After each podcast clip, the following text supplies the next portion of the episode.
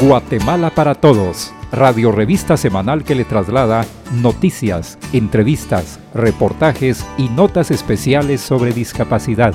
Programa radial que persigue espacios de participación social en igualdad de condiciones para todas las personas con discapacidad.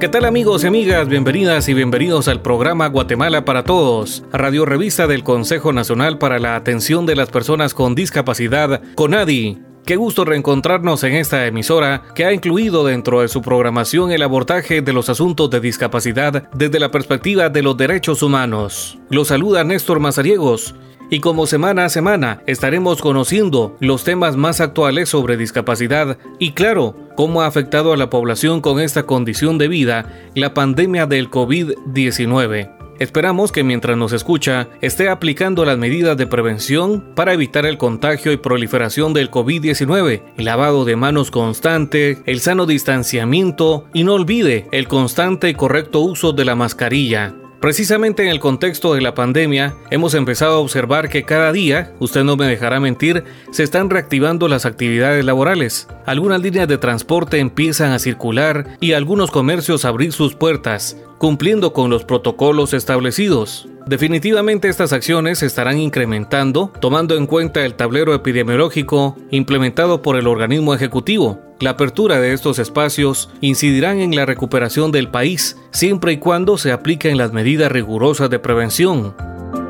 En otras oportunidades, hemos referido que la mayor parte de la población con discapacidad económicamente activa, de acuerdo a diversos estudios, se desempeña en la economía informal, algunos a través de microemprendimientos, quienes resultaron afectados económicamente por la pandemia del COVID-19, especialmente por el distanciamiento social. En tanto, algunas personas con discapacidad con un trabajo formal fueron favorecidas con la implementación del teletrabajo por parte del sector público y privado, lo cual evidenció que es una modalidad laboral accesible para personas con algún tipo de discapacidad, porque se disminuyen las barreras del entorno y transporte. Sin embargo, se detectó que muchas personas desconocen el uso de plataformas tecnológicas y manejo de dispositivos digitales, es decir, que debe trabajarse en la tecnificación del colectivo. En la fase de la reactivación económica, el CONADI de manera coordinada con otras instituciones de gobierno buscan que la población con discapacidad sea incluida dentro de los planes y proyectos de recuperación del país, tanto en el campo de la formación y capacitación como en la creación y fortalecimiento de emprendimientos. Existen algunos casos que debemos resaltar. De manera reciente, se llevó a cabo la ampliación y actualización del convenio de cooperación interinstitucional entre el Instituto Técnico de Capacitación y Productividad INTECAP y el CONADI, el cual está encaminado a promover el acceso de las personas con discapacidad en programas de formación y capacitación de acuerdo a la demanda laboral, fortalecer los instrumentos de desarrollo de destrezas y habilidades que tienen las personas con esta condición de vida y promover la generación de oportunidades de empleo. Las personas que opten por los cursos de capacitación contarán con la exoneración del mismo. Además, es de suma importancia que dentro del acuerdo se estableció que los instructores serán calificados en apoyo a las personas con alguna deficiencia. Ahora, la Comisión de Capacitación y Empleo del CONADI será la encargada de darle seguimiento al convenio suscrito. Además, dentro del accionar de la comisión también se promueve la creación y fortalecimiento de emprendimientos de personas con discapacidad. Este esfuerzo se lleva a cabo de manera coordinada con el Ministerio de Economía a través del Viceministerio de Desarrollo de la Microempresa, Pequeña y Mediana Empresa y el Ministerio de Trabajo y Previsión Social, lo cual se realiza en el marco de la reactivación económica en esta fase post-COVID. Más información en las redes sociales del CONADI nos encuentra como CONADI Guatemala y en Twitter como arroba CONADI Guatemala. Y en el programa de esta oportunidad estaremos ahondando un poco más en la telemática. Recordará que ya hablamos sobre el teletrabajo, la teleeducación y educación digital. Hoy nos corresponde conocer sobre la teleterapia y la telerehabilitación, por lo cual hemos invitado a expertos en el tema quienes han implementado esta modalidad de apoyo a personas con discapacidad ante la pandemia. Además, escuchará las acciones más sobresalientes que generan las organizaciones e instituciones que trabajan en beneficio de las personas con discapacidad. Acompáñenos una vez más en el programa Guatemala para Todos. Ritika wesh na tsakata ko kichakul ek as chupani ba ilpuak chuach lo wayabil a atewojong COVID-19. wanajinta kokichak, xakakitsukuj kokichak, nitika wex natzacata kokichakul chirajawashik kebokchuparichak reketomik pari anem relik axkolil komontika wex, kajiki baxpan rito'om rekokikaslem, pachakubij ritakoj nuk'um lo oxik retika wex natzacata korikichakul. Rijonari, oximrekawinaq lo hunam, koche kachakul junam reyakabaj ronoje. Guatemala para todos en Aprendiendo de Todo. Consejos prácticos y orientaciones que todos debemos conocer.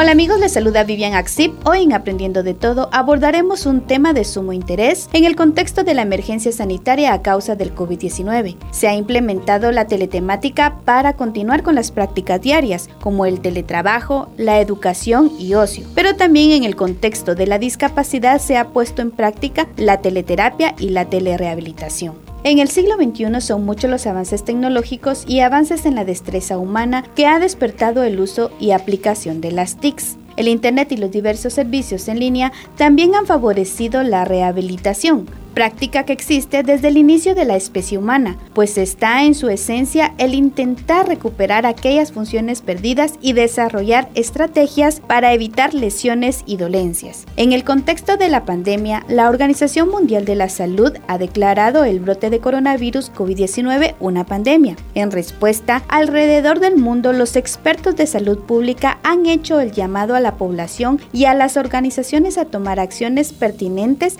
para prevenir y restringir la transmisión de esta enfermedad. Al respecto, el Centro para el Control y Prevención de Enfermedades de Estados Unidos también se pronunció recomendando a los proveedores de atención médica dar continuidad con la ayuda a través de los servicios remotamente, utilizando videoconferencias u otras plataformas online. Respecto a la atención en salud mental en adultos y niños, la teleterapia se ha puesto de manifiesto en una fase de la enfermedad, donde cada vez son más recurrentes los cuadros depresivos o de ansiedad derivados al distanciamiento social, pérdida de un ser querido o estrés al recorrer el riesgo de un contagio durante la pandemia, a tal grado que hemos visto colapsar emocionalmente a profesionales de la salud por la presión y temor que se vive en los centros de atención médica por la virulenta enfermedad. Adicionalmente a esta práctica se encuentra la telerehabilitación, que también se ha implementado durante esta etapa de la humanidad. La telerehabilitación es el uso y práctica de servicios para la rehabilitación a través de las tecnologías de la información y comunicación e Internet. La mayoría de servicios se vive en dos categorías, la evaluación clínica y la terapia clínica. Algunos campos de la práctica de rehabilitación que han explorado son la fisioterapia, terapia emocional, logopedia, neuropsicología y audiología. Las personas que aplican este tipo de tratamientos personalizados son quienes manifiestan alguna afección neurológica, entre estos el deterioro cerebral, demencias, Alzheimer, salud mental, discapacidad intelectual. La telerehabilitación permite aplicar la terapia durante esta fase de distanciamiento social. Habitualmente se lleva a cabo por largas distancias que le implica recorrer a una persona para asistir a una sesión de rehabilitación. La mayoría de las aplicaciones y servicios de telerehabilitación son muy visuales. A partir del año 2000, las modalidades más comunes son a través de cámaras web, videoconferencias, líneas telefónicas, videoteléfonos y páginas web que contienen aplicaciones diversas en contenidos e interacción con el usuario.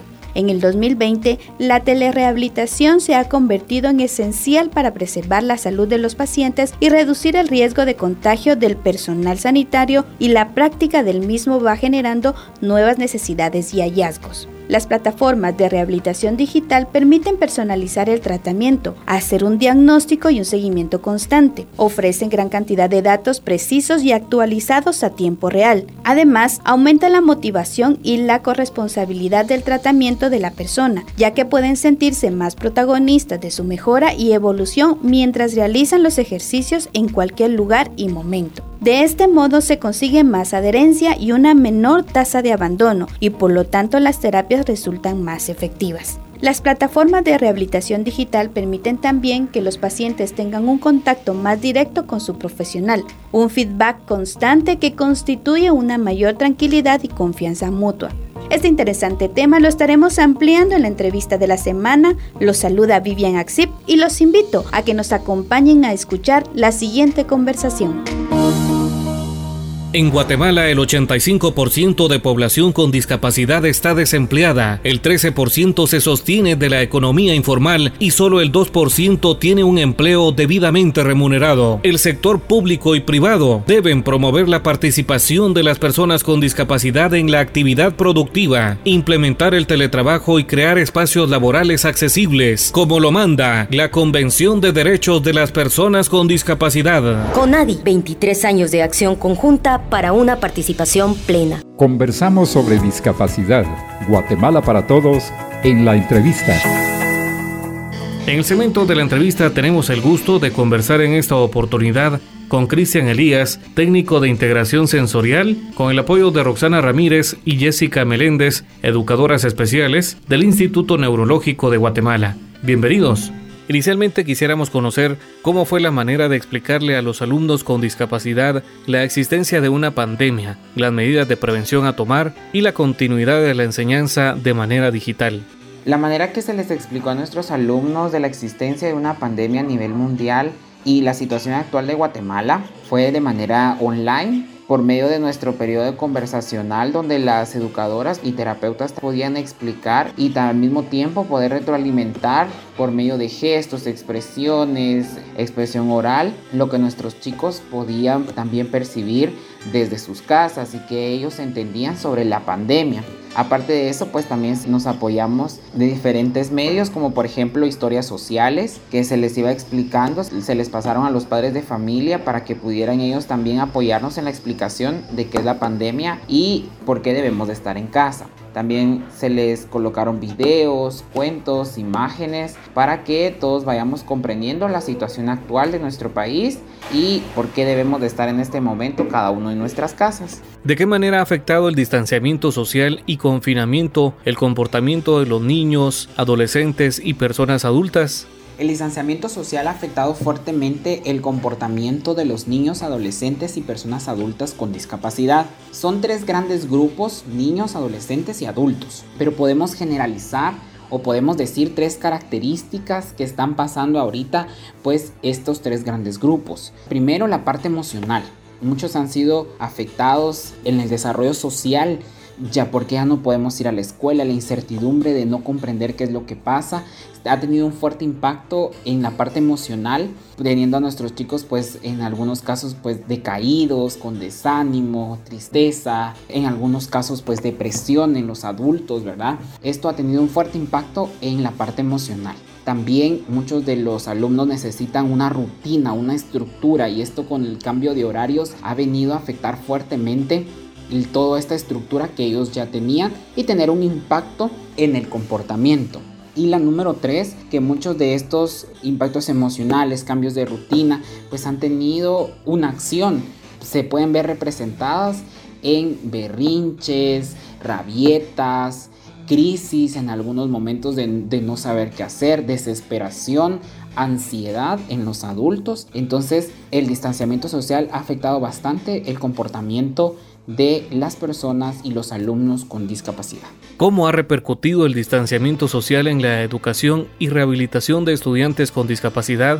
Somos entes totalmente sociables y necesitamos de esa socialización para poder afianzar nuevos conocimientos y nuevas habilidades por lo que el distanciamiento social ha venido a afectar fuertemente la educación y la rehabilitación de nuestros alumnos. Sabemos de que no podemos contar con nuestros chicos de manera presencial y tampoco las educadoras y terapeutas, por lo que no podemos dar el conocimiento totalmente, ya que no es la manera más idónea de realizarlo. Necesitamos de ese contacto, de esa presencia, del estar y de nosotros tener la confianza de que el alumno está aprendiendo y está realizando una terapia de manera adecuada. Por lo que los terapeutas y educadores hemos tenido que ir poco a poco dando técnicas a los padres de familia sobre qué hacer con sus hijos, tanto desde el área de educación como el área de rehabilitación de los estudiantes, porque sabemos que los padres no son educadores ni son terapeutas, pero hemos ido dándoles algunas estrategias para trabajar con ellos. Las TIC se han convertido en un aliado de las instituciones educativas y laborales. ¿Cómo les ha favorecido la modalidad de enseñanza digital? La tecnología se ha convertido en una herramienta muy útil en este tiempo de confinamiento. Hemos tenido diferentes avances y resultados positivos de parte de nuestros alumnos. Nos ha ayudado mucho y pues esto interviene y, van tres partes conectadas. Tanto la familia, el terapeuta, la institución y cada uno debe de poner de su responsabilidad la modalidad tiene resultados y nuestros padres de familia pues están conectados, comprometidos con el proceso de enseñanza y el proceso rehabilitador de sus hijos. Hemos tenido diferentes metodologías de poder llegar hacia ellos como videollamadas de WhatsApp, Zoom, salas de Messenger, videos, imágenes, guías de trabajo para que ellos puedan tener en esta variedad donde ellos poder encajar y cuál se les facilita a ellos con sus recursos. Ha favorecido bastante la enseñanza para chicos que han tenido pues su proceso, su primer año de ingreso al instituto y pues esto les ha favorecido para no quedarse a medias. La teletemática, el teletrabajo son términos y modos que se han popularizado durante la pandemia, pero también existe la telerehabilitación. ¿En qué consiste? La telerehabilitación es un término que se ha estado utilizando mucho por el confinamiento que estamos viviendo a nivel mundial. Es el uso de la tecnología como parte de información y comunicación para el paciente o para el usuario. Es proveer y proporcionarle pues las herramientas, las técnicas para que siga su proceso de habilitación y rehabilitación desde casa. Esto se utiliza cuando los usuarios o los alumnos y el terapeuta o profesional no pueden estar físicamente o viven en localidades distantes. Esto nos lleva a tres partes muy importantes que es el ser muy observador, el conocer la realidad de la persona y el qué hacer de la persona para que podamos tener un buen servicio de rehabilitación, telerehabilitación a nuestros usuarios. Si se conocen, se han trabajado programas en Guatemala sobre telerehabilitación en adulto mayor y en algunas comunidades, pero hasta ahorita pues se le ha dado mucha más utilización ya que estamos todos desde casa. ¿Qué experiencias novedosas se tienen al respecto de la telerehabilitación en esta fase de la pandemia? Las expectativas de la telerehabilitación realmente se han superado hemos tenido mucha participación y cada uno de los profesionales ha ido innovando de cierta manera su proceso terapéutico. Hay muchas expectativas y muchas experiencias novedosas que pueden irse implementando en este proceso de telerehabilitación, como por ejemplo en algunos lugares se les ha puesto a los alumnos una plataforma donde ellos pueden ingresar a su clase como de manera normal ingresar a su clase, cuando le toca su terapia, ingresar a su terapia, para que nuestros alumnos vayan teniendo ese proceso mucho más cercano, con mucho más acompañamiento de parte del educador y del terapeuta. Son experiencias maravillosas que ayudan a que este proceso de aprendizaje siga realizándose. ¿Cuáles considera que son los pros y contra de la telerehabilitación y la teleterapia? Los pros de la telerehabilitación son el seguimiento del proceso de rehabilitación y habilitación y educación de nuestros alumnos, la integración de los padres de familia en el proceso de aprendizaje de nuestros alumnos y que el profesional va actualizándose y siendo un poco más creativo, observando, llegando a la realidad de cada uno de los jóvenes a través de todo este acompañamiento de la tecnología. Los contras, sabemos que nada va a cambiar por tener el contacto y la socialización, la retroalimentación, el estar con nuestros alumnos es lo más importante. Nunca se va a poder igualar, ese es el ideal, siempre el recurso económico para colocar internet a los recursos tecnológicos la falta de recursos tecnológicos en nuestras familias en algunos casos y los horarios laborales de nuestros padres de familia que en algunos casos son un poco extensos y pues ya no les alcanza para poder llegar en un horario pues oportuno para poder realizar un proceso educativo o un proceso de terapia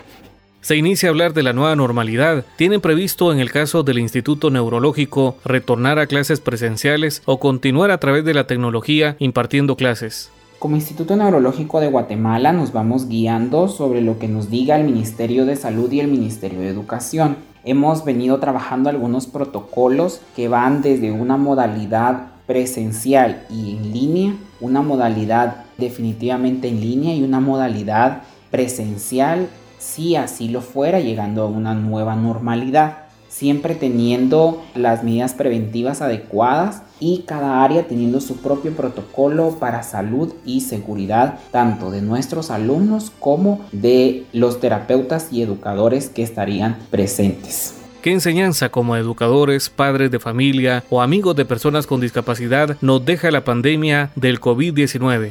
Muchos hemos tenido grandes aprendizajes en este tiempo de confinamiento, comenzando desde que como terapeutas, educadores, coordinadores de cada una de las áreas, hemos encontrado nuestra verdadera vocación y profesión y hemos ido sobresaliendo y hemos visto procesos creativos, innovadores para ir mejorando todo este proceso de aprendizaje para brindar una buena terapia, una buena clase, un buen proceso de enseñanza en cada uno de nuestros alumnos. Otra enseñanza que nos deja es que muchos de nuestros alumnos y como terapeutas y educadores también hemos tenido ese proceso de ir sobresaliendo y esta pandemia irnos adaptando a la situación que estamos viviendo. Cada uno de nosotros vamos viendo procesos nuevos, ir visionando mucho más allá y ser un poco más adaptables y conscientes de lo que estamos viviendo en este momento. Otro de los procesos es que hemos visto y hemos sido mucho más visionarios y tanto los programas de tratamiento, una planificación o algo que realizamos se convierte en un proceso de observación, de conocer, de ir valorando cada una de las partes de nuestros alumnos, ya que los padres de familia nos han abierto las puertas para entrar a sus hogares y poder ver cómo es la dinámica familiar, cuál es la situación, cómo viven nuestros alumnos. Todo esto es aprendizaje y enseñanza que cada uno de estos procesos y cada parte de esta pandemia nos ha dejado hasta el momento. Agradecemos a Cristian Elías del Instituto Neurológico de Guatemala por participar en el segmento de la entrevista abordando en esta oportunidad el tema el uso de las tecnologías para la telerehabilitación enfocados a la telerehabilitación y a la teleterapia. Les invitamos a seguir en sintonía del programa Guatemala para Todos. A continuación, el segmento informativo. Guatemala para Todos en las noticias. Esta es la sección informativa Conadi Noticias, espacio donde escucha las acciones más importantes que generan las organizaciones e instituciones que trabajan en beneficio de las personas con discapacidad. En el marco del Día Nacional e Internacional de la Juventud, que se conmemora el 12 de agosto, el Consejo Nacional de la Juventud con Juve y el CONADI realizarán dos webinarios con el propósito de facilitar un espacio de diálogo y conocer a las poblaciones juveniles y sus demandas en la política pública para su desarrollo, acceso a espacios públicos y condiciones que le favorezcan a la juventud guatemalteca con y sin discapacidad. Para conmemorar este día se han promovido dos webinarios. El primero se titula La juventud y los derechos de las personas con discapacidad que se llevará a cabo el 11 de agosto de 10 a 11 horas. El mismo día de 15 a 16 horas se llevará a cabo el segundo webinario con el tema Mujer joven y el acceso a oportunidades en Guatemala. Los webinarios serán transmitidos por Facebook Live de ambas instituciones.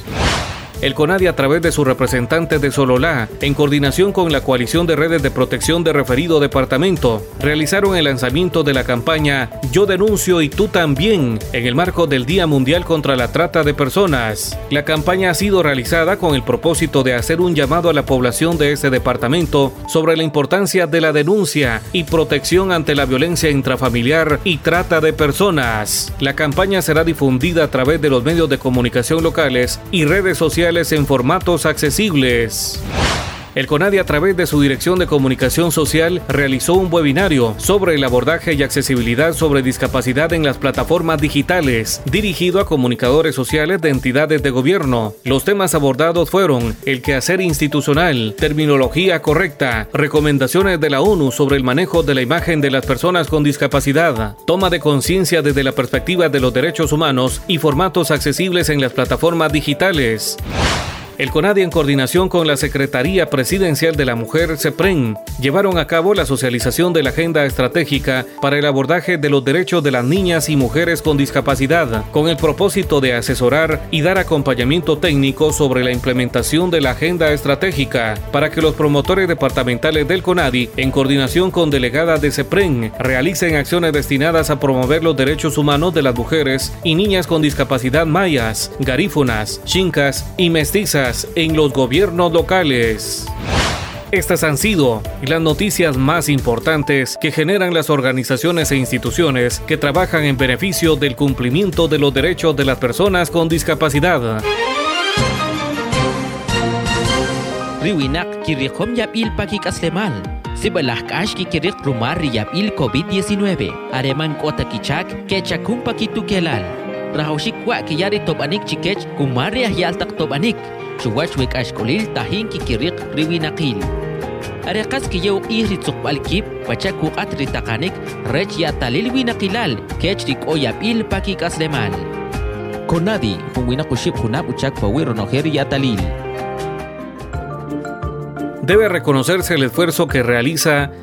la coalición de redes de protección de Sololá en la implementación de la campaña Yo denuncio y tú también en el marco del Día Internacional contra la Trata de Personas, campaña que también es extensivo a manifestar las denuncias en torno a la violencia intrafamiliar. A esto se suma la ingesta de alcohol, un incremento de vejámenes como consecuencia por el confinamiento que se ha vivido y estrés generado por la pandemia. Definitivamente es necesario fomentar la cultura de la denuncia. Si usted vive algún tipo de vejamen, denúncielo. Es por ello importante la implementación de este tipo de acciones que generan toma de conciencia. Además, estas campañas son inclusivas porque han incluido formatos accesibles como lengua de señas y una redacción de fácil comprensión. De esta manera se contribuye al derecho a la información de las personas en condición de discapacidad ha llegado el momento de despedirnos. A nombre de quienes participamos en este programa, en la locución Vivian Axip y su servidor, Néstor Mazariegos, agradecemos su sintonía. Musicalización y montaje, Carlos Ifel Valencia. Gracias también al apoyo de esta emisora. Conadi, acción conjunta para una participación plena. Guatemala para Todos, radio revista semanal que le traslada noticias, entrevistas, reportajes y notas especiales sobre discapacidad. Programa radial que persigue espacios de participación social en igualdad de condiciones para todas las personas con discapacidad. No deje de escucharnos la próxima semana a esta misma hora y por esta misma estación.